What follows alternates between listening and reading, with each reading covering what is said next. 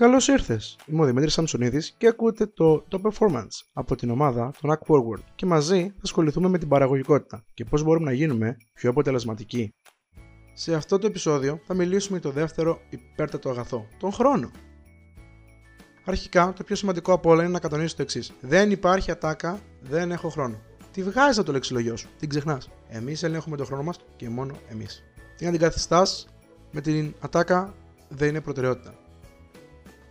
Κάθε στιγμή κάνουμε αυτό που πραγματικά θέλουμε και τίποτε άλλο. Εσύ επέλεξε αυτή τη στιγμή να ακούσει αυτό το υπέροχο podcast, θα μπορούσε να πήγαινες για έναν καφέ ή να διαβάζεις ένα βιβλίο ή να έκανες οτιδήποτε άλλο. Αφού το βγάλαμε αυτό από τη μέση, ας ξεκινήσουμε με την αγαπημένη μου τεχνική. Τόσο εμένα όσο και το φίλο μου Elon Musk, αυτή είναι το time blocking, δηλαδή ζώνες χρόνου στο ημερολόγιο, όπου λες Τετάρτη 12 Δεκεμβρίου του 2021 και ώρα 5 με 8, θα ασχοληθώ με την διπλωματική μου ή ακόμα και θα πάω για καφέ ή θα κάνω τις λίστες του νοικοκυριού. Ζώνες λοιπόν για παραγωγικότητα, ζώνες για παρέα και για φίλους. Αν μια δουλειά δεν έχει μια ημερομηνία και μια ώρα, δεν θα γίνει. Εδώ έρχεται και ο κανόνας της διόγκωσης του χρόνου. Που λέει ότι όσο χρόνο δίνεις σε μια δουλειά, τόσο χρόνο θα σου πάρει να την κάνεις. Παραδείγματος χάρη, αν μου δώσω 3 ώρες για να καθαρίσω το σπίτι μου ή το δωμάτιό μου, τόσο χρόνο θα μου πάρει ρεαλιστικά. Εάν όμως μου δώσω όλη μέρα, θα κάνω πιο συχνά και μεγάλα διαλύματα, καθώς λέω Α, έχω όλη μέρα να το κάνω αυτό και δεν θα νιώθουμε την πίεση του χρόνου. Νούμερο 2. Έχω τις αγαπημένες μου προθεσμίες. Deadline. Αχ, τι ωραία αυτή η λέξη. Η γραμμή του νεκρού. Γιατί μετά από αυτή τη γραμμή, η ημερομηνία είσαι νεκρός, αλλά δεν έχεις κάνει τη δουλειά σου. Αγαπώ τις προθεσμίες, ειδικά να βάζω δικές μου προθεσμίες ακόμα πιο νωρίς.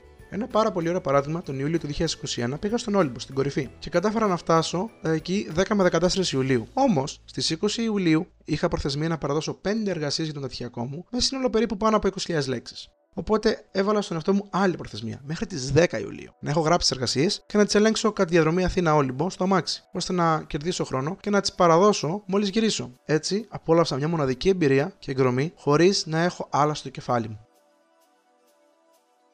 Μου αρέσει να μου δίνω προθεσμίες δικές μου πολύ πριν από αυτές που επιβάλλουν οι άλλοι, ώστε να μην τρέχω τελευταία στιγμή. Βέβαια, αυτό πάντα δεν συμβαίνει, εννοείται πως θα γράψω και εργασία τελευταία μέρα για να μην πω και τελευταία ώρα της προθεσμίας.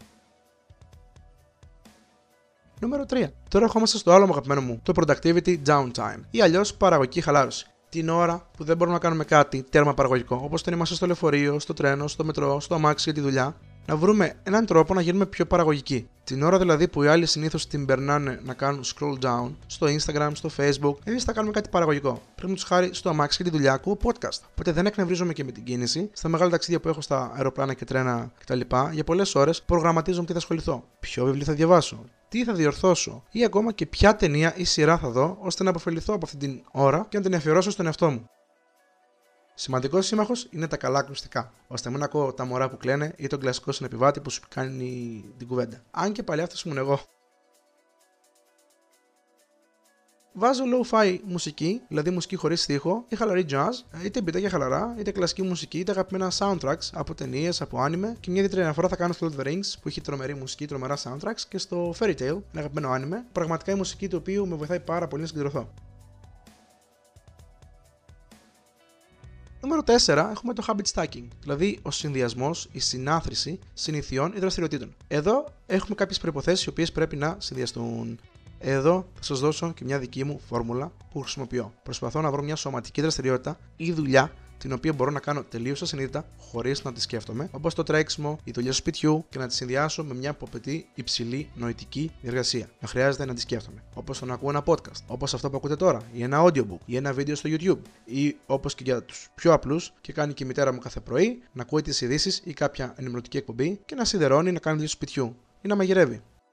Συνδυάζουμε λοιπόν δύο δραστηριότητες, μια πνευματική και μια σωματική. Συνήθως κάνω δουλειά στο σπιτιού ή στον κήπο και παράλληλα ακούω κάποιο από τα μαθήματα των καθηγητών στο πανεπιστήμιο. Πάω για περπάτημα για να αθληθώ αλλά και για να χαλαρώσω και ακούω κάποια εκπομπή. Ή απλά πάρω ένα φίλο μου τηλέφωνο για να έχουμε παρέα. Αν δεν είμαστε μαζί εκείνη τη στιγμή, διαζώσεις. Στη χειρότερη θα πάρω τηλέφωνο κάποιου συγγενείς μου, ειδικά τους γυριότερου, καθώς τους δίνει πολύ χαρά απλά να μαθαίνουν τα νέα μας. Γενικά, μπορείς να βρεις και άλλους συνδυασμούς και, και δικούς σου, με βάση τα δικά σου ενδιαφέροντα. Νούμερο 5 έχουμε το time batching. Να κάνω δηλαδή τα ίδια πράγματα όλα μαζί. Παραδείγματος χάρη, δεν πάρουμε ένα-ένα τα ρούχα και τα πηγαίνουμε στο πλυντήριο. Τα βάζουμε, ειδικά αν το πλυντήριο είναι πούμε, στο υπόγειο. Τα βάζουμε σε ένα καλάθι και τα πηγαίνουμε όλα μαζί. Το ίδιο πράγμα θέλουμε να κάνουμε και με άλλες δραστηριότητες. Παραδείγματος χάρη, εγώ διορθώνω όλα τα γραπτά μόνο μιας. Περιμένω να μαζευτούν αρκετά ή όταν π.χ. θέλω να βάψω τα δερμάτινα παπούτσια, τα κάνω όλα μαζί. Καθώς έτσι θα βρω τις βαφέ, θα πλώσω ένα πανί για να τα κάνω όλα χάλια και δεν χρειάζεται να τα φυλάω, να τα ξαναβγάζω, να ξαναπλώνω πανιά και να κάνω τη διαδικασία. Ή μπορώ να απαντήσω σε όλα τα email μόνο μιας. Αυτό μας ωφελεί γιατί ο εγκέφαλος επικεντρώνεται μόνο σε ένα πράγμα και μπορεί να το εκτελεί πιο αποτελεσματικά. Μια πικρή αλήθεια. Μόνο το 2% του παγκόσμιου πληθυσμού είναι multitasker, δηλαδή μπορεί να κάνουν πολλά πράγματα ταυτόχρονα και σε τέλειο βαθμό. Το ξέρω ότι θα μου πεις τώρα κι εγώ multitasker είμαι, ανήκω και στο 2%. Πολύ σπάνιο, πολύ δύσκολο. Εμείς θα επικεντρωθούμε σε ένα πράγμα, ώστε ο εγκέφαλος μετά από λίγο να μπαίνει στο αυτόματο και να κάνει την εργασία πιο εύκολα.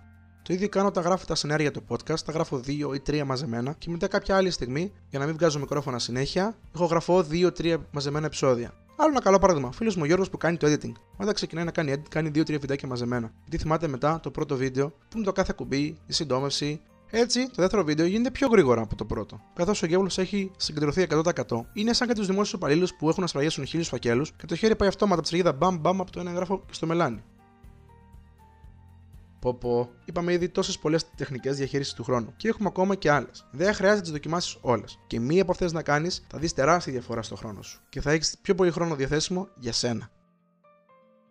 Τέλος, εάν σου άρεσε αυτό που άκουσες, μην ξεχνάς να κάνεις subscribe στο κανάλι στο YouTube τον Act Forward και subscribe στο Spotify ή όπου όλα ακούς podcast και να μας αφήσεις ένα σχόλιο από κάτω. Πραγματικά βοηθάς πάρα πολύ ώστε περισσότερος κόσμος να μάθει πώς να γίνει πιο παραγωγικός.